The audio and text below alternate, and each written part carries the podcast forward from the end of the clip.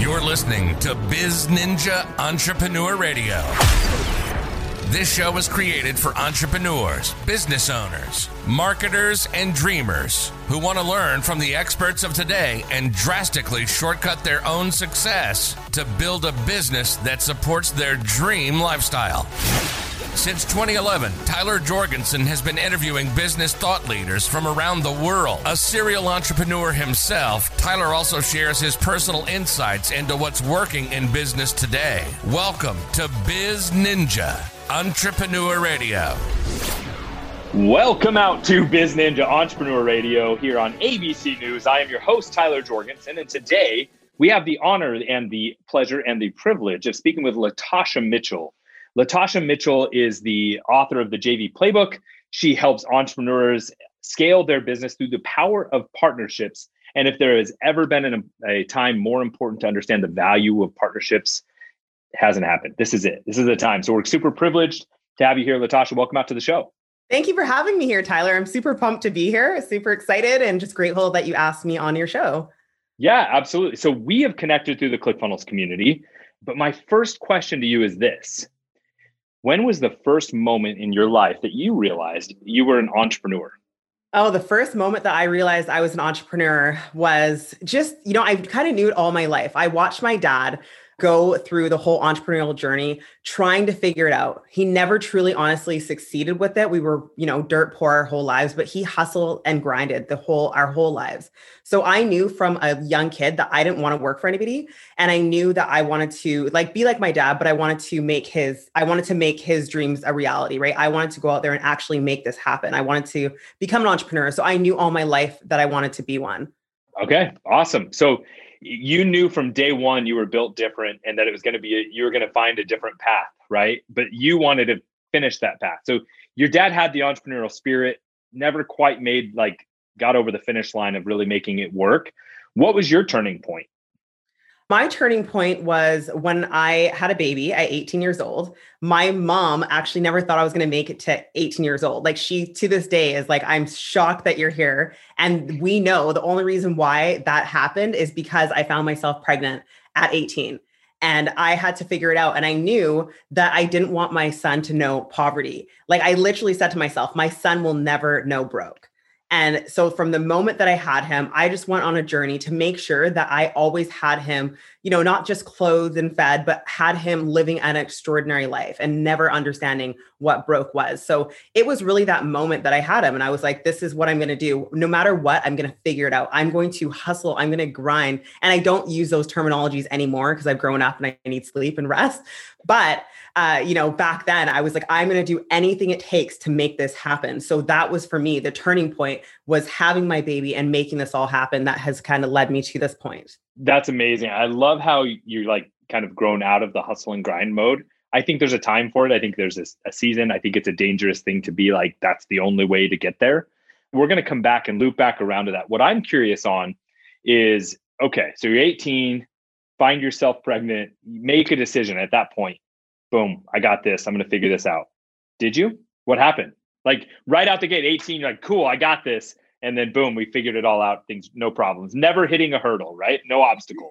Yeah, no obstacles, just went right in and had success right off the bat. I'm still doing the same thing. No, not at all. Not at all. I've lived many lives since my son was born because I've always been the entrepreneur that if something isn't working, you change paths, right? I'm not saying just change just because, but see something through, put the energy in, put the work in. And if you have to pivot, then make that pivot. And ultimately, those pivots is why I'm here today. If I was stuck in a place that I was like, oh my gosh, I committed to, being a hairstylist, or I committed to being a personal trainer and an MLM, I'm not doing anything else. I'm going to do this for the rest of my life. I would not be here right now. And I probably would be in, a relatively same space as my dad when, where he was.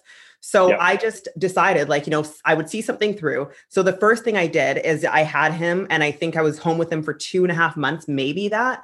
And then I decided I'm going to become a hairstylist. It's not probably the most lucrative business or, thing to be in, but I went to school to become a hairstylist, did that for about 10 months, worked for about a year. And I was like, oh my gosh, I bought myself a job. I paid to go to school. to get myself a job, right? And yes, there is, you know, fast forward thinking now that I'm into where I am. I mean, yes, you could have made a ton of money as a hairstylist. You know, we know a few entrepreneurs who have made their own hair brands and things like that. Unfortunately, I wasn't in that marketing realm when I was a hairstylist. So it didn't work.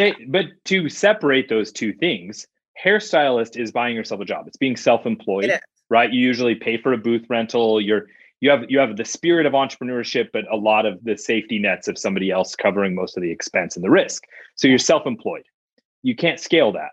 The things that you described are scaling by taking a skill and transferring it into a business that is scalable and moving from self-employed to business owner.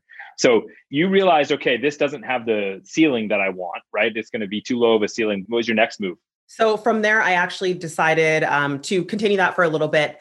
And then, sorry, I'm trying to think about it. So I went from hair, and then I ended up actually, kind of wanting to get out of it. I knew that I wanted to do something else. So, being 21 at this point, I was in Vegas, we're doing our thing, we're hanging out, partying. It was a great time. And I was so hungover, and I went into the stratosphere, and I've been thinking in my brain, I want to do something. I want to be an entrepreneur. I don't know how to do it though. I'm not sure what to do. And so I went into the stratosphere, I saw an oxygen bar, and I was like, this is amazing. So I took the oxygen, and I didn't have a hangover. Again, 21 years old, I love to, party and drink. So then I found that, and I was like, oh my gosh, this is amazing. I don't have a hangover. This has to come to Canada.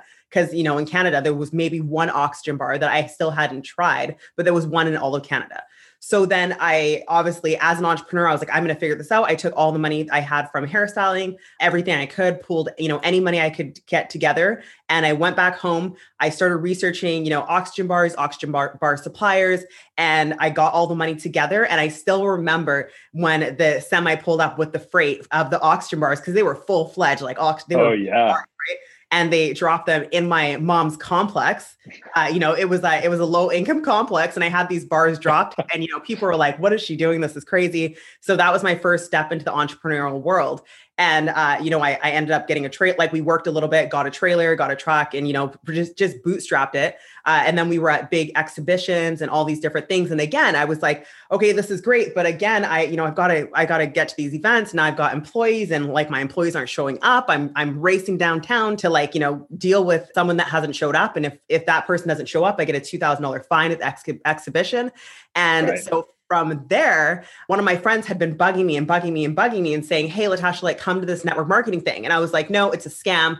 I want nothing to do with it. And she kept calling me. And finally, she got me on the phone. She calls me and she says, hey, I've got a friend on the phone. He wants to talk to you. And I was like, who is this guy? And it's her upline. And he's like, hey, Latasha, I'm from this company, and you gotta check this out. I hung up on her. I said, don't ever call me like that again. And so she bugged me again. And I said, you know what? I'm going to come. I'm not bringing my credit card, but I'm going to come to your event. And so I went to the event, and I remember sitting there, and I knew I wanted to be an entrepreneur. I knew I wanted to be around that, culture mentality. And I knew I wanted positive people doing big things in my life. But I came from poverty. I was still trying to figure it out. None of my friends were entrepreneurs. And all of a sudden I found myself in this BMW event space. It was a location or whatever. Yeah. I saw the positive people. I saw the entrepreneurship. I saw people making money and making dreams happen. And I was like, okay, I don't know what I've walked into, but you know what? I'm going to try it. So I went from being reluctant and against it.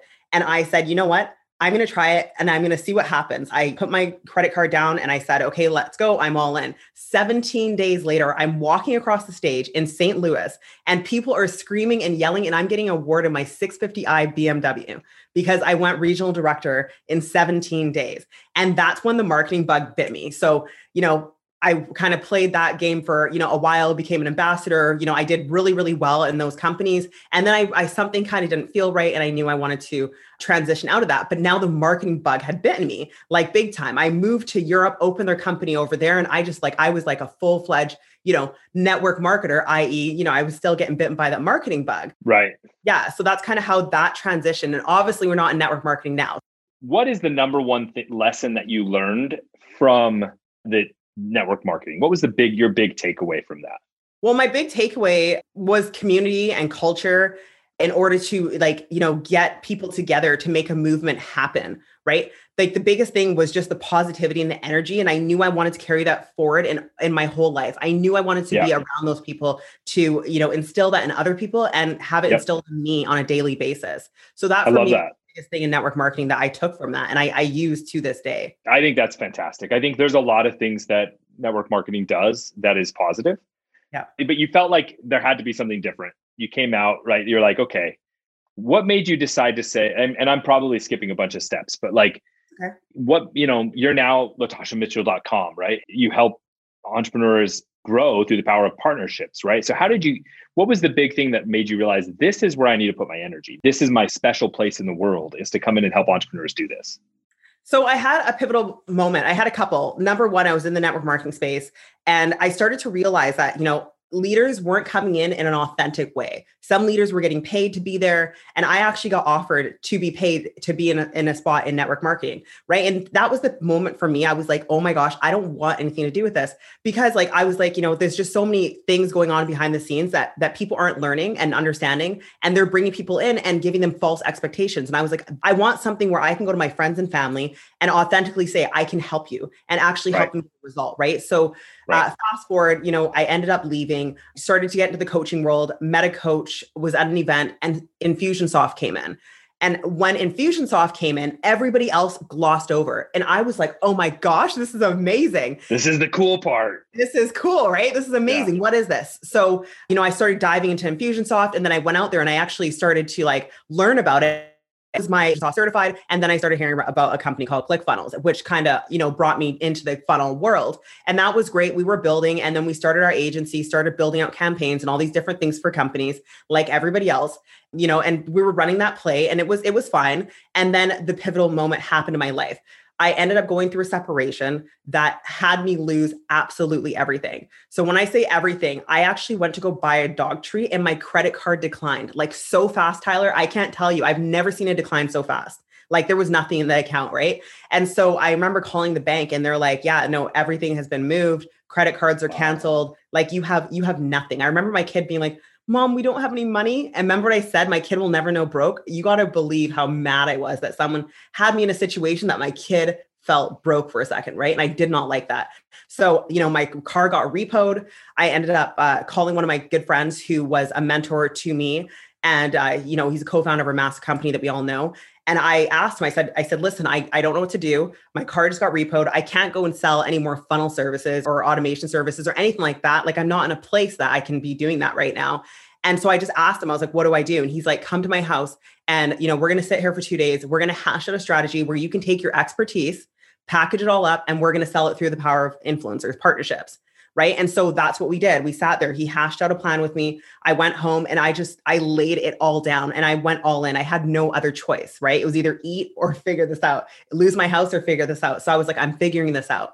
So I went home. I put in all the steps. You know, I think it was about 50 to 60 days. We had, you know, contacted 35 influencers. And out of those 35, 5 said yes. And I hit almost $60,000 in under 60 days.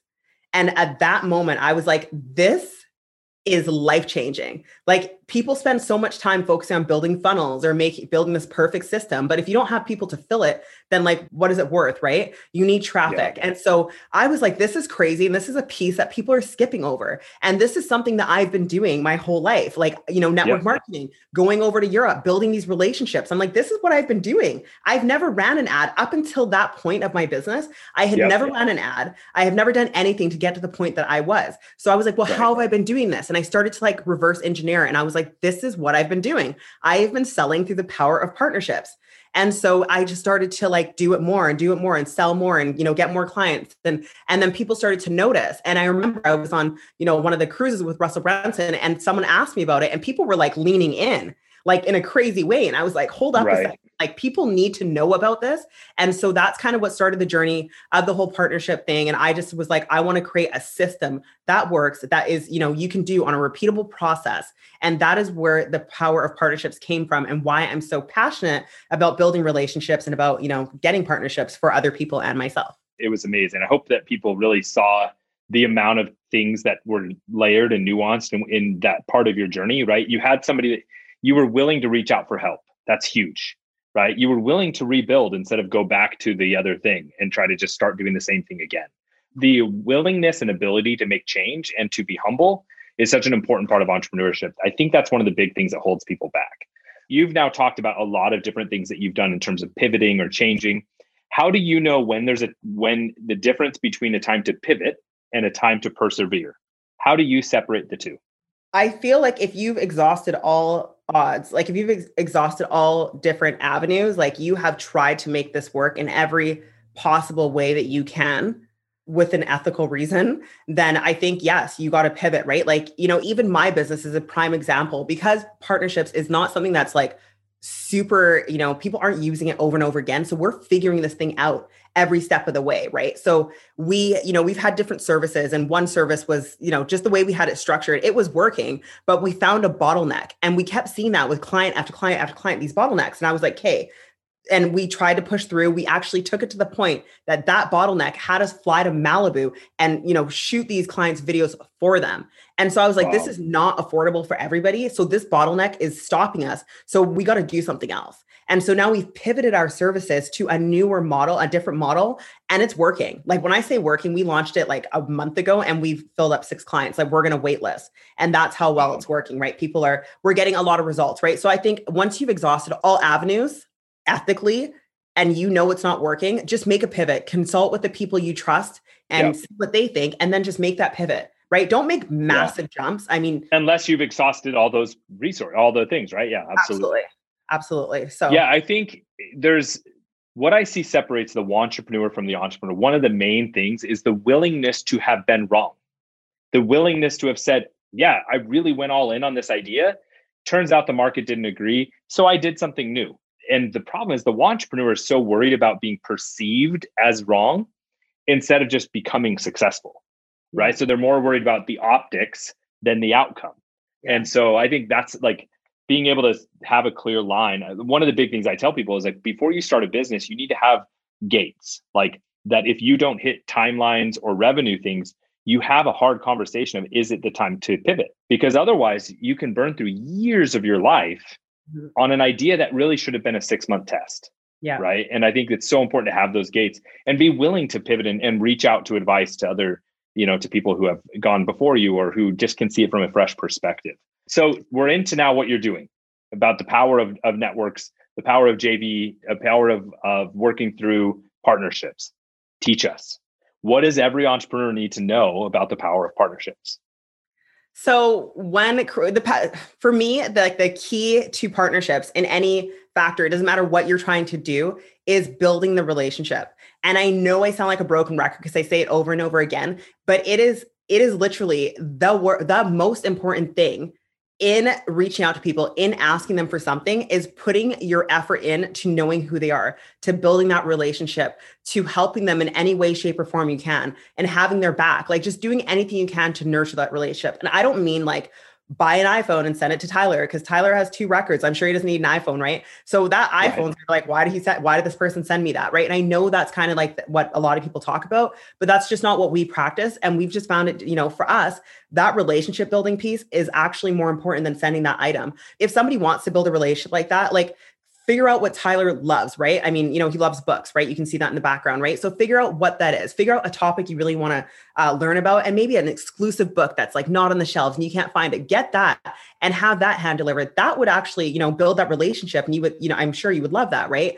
And, you know, going on social media, connecting and liking and commenting and building that relationship any way you can, offering your services to that person for free. And, you know, if you do that and that person loves what you did and you change their life with that service, they're going to be more likely to actually want to work with you and help you get your product out to the world.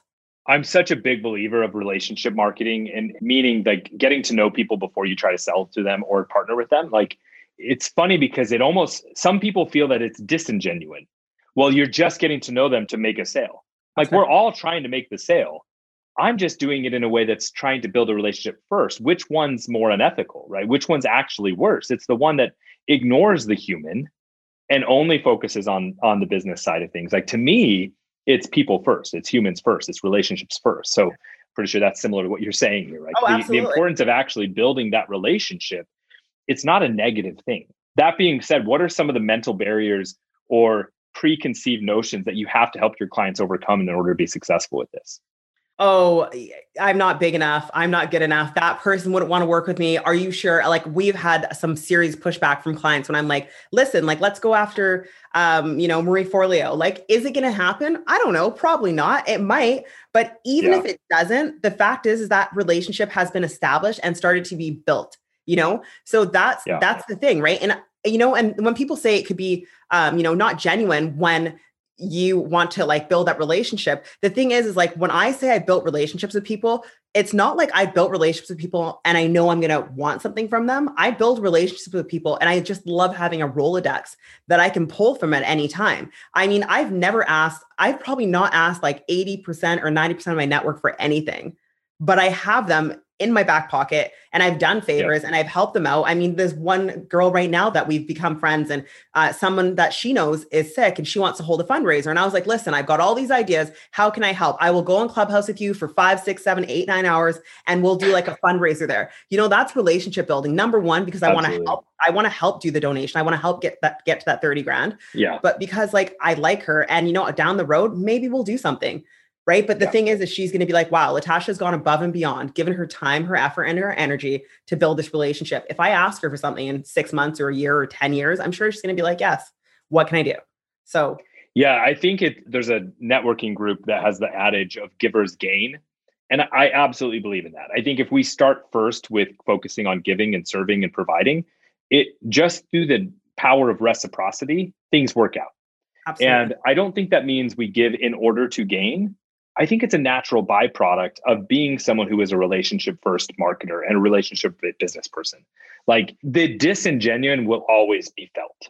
But if you're genuinely trying to connect with the human on a real human level, that's such a positive thing because so many people ignore it. And like most of us just need connection and understanding. And like, and it is fascinating. Like what you mentioned about like people thinking that people are too big to connect with.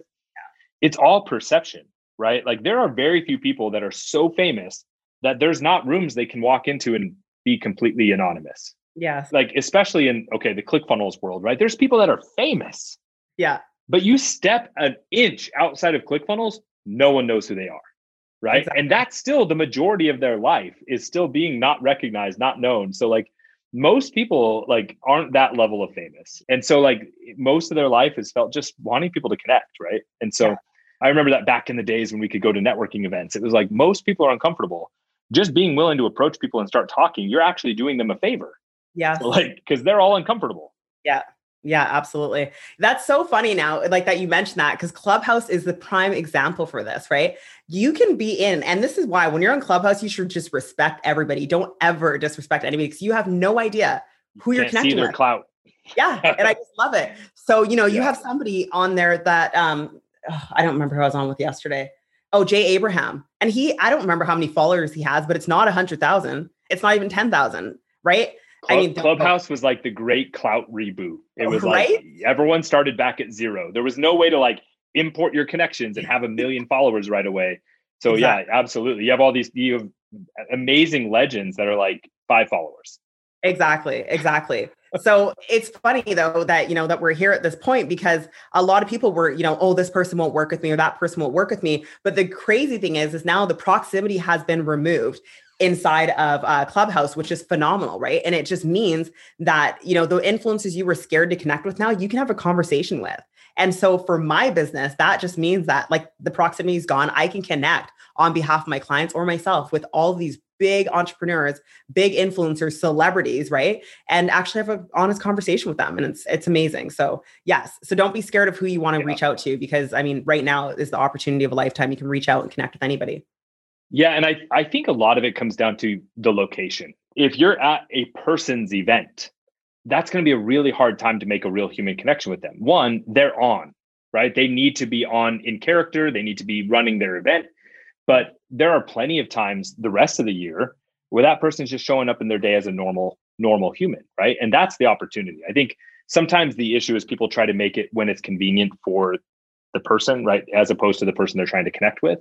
And that's the wrong way to do it. It's about thinking about the other person first. And there's a couple of questions that I always end with. And one of them is, to me, business is about lifestyle. Like we go through the grind of being an entrepreneur and the risk and the challenges so that we can create the lifestyle we want. What's one item on Latasha Mitchell's personal bucket list that you're going to accomplish in the next 12 months? One item. I don't think it's sexy, but just removing me from my business. And but that's not personal. That's business. And that's okay. Oh, personal. That's okay. But like, that's the thing. Like, so, okay. So now let's take that a step further. You're going to remove yourself from your business so that you can have more freedom and, you know, spend more time with my family, like, you know, dedicated time where I don't wake up and I'm just stressed on what's going on in business and who, you know, right. Putting out fires and making things work. Yeah. So yes. So I want to spend more time with my family. Yeah. I just want to spend more time with my family. That's probably like the one thing I want to achieve. And to do that, I'm just going to remove myself from my business. And we already have started. We hired a COO, and that's actually been helping out quite a bit already. And her whole role is to help me to remove myself. So that's my bucket list. Yeah. Yeah. It's tough. Yeah. And look, and I press because a lot of us as entrepreneurs, that's where our brain goes. When we think of goals, we think of it's all business related. Even like, yeah, I want to have more time. If you're not mindful of it, you'll fill that time with other business things. Right. And so it's like, you'll be like, oh yeah, we went down to, Fifth Beach and now we're back and I'm right back into work. Right. Yeah. So it's like, no, like, what are you going to do? What's like, so I'm real big on travel. Travel's a big thing for me. So this has been a tough time, but, I'll go to Barcelona for the weekend. Right. Like, I'm like, let's go, let's do something. It'd be amazing. And I need those kind of big events to kind of benchmark things. But so you've got an opportunity here, like to tell people where to find you. Where should people go to learn more about you? So if you want to learn more about me, the best place to go is www.latashamitchell.com. And then, you can book a call with me or, get our ebook or any of those things, but it's just the best place to kind of, it's my home online and the best place to kind of come and learn about me and just kind of connect. And you can also go from there to my Instagram and DM me directly. And I love to answer questions and help out any way I can. Love that. One piece of advice to yourself 10 years ago. You are enough. Love it. Guys, thank you so much for listening to Biz Ninja Entrepreneur Radio here on ABC News. This has been an amazing interview with Latasha Mitchell, talking about the power of partnerships and perseverance and when to pivot. So I highly encourage you to go follow her, go to latashamitchell.com, learn more about her. And now it's your turn to go out and do something. Thank you for tuning in to Biz Ninja Entrepreneur Radio. What you didn't hear was one more very important question that Tyler asks each guest. If you want to be a fly on the wall when the real secrets are shared, go to bizninja.com/VIP and get your access today. Remember to subscribe so that you don't miss any future episodes. And our one last favor, if this episode was meaningful to you, please share this podcast with a fellow entrepreneur so they can grow along with us. Biz Ninjas, it's your turn to go out and do something.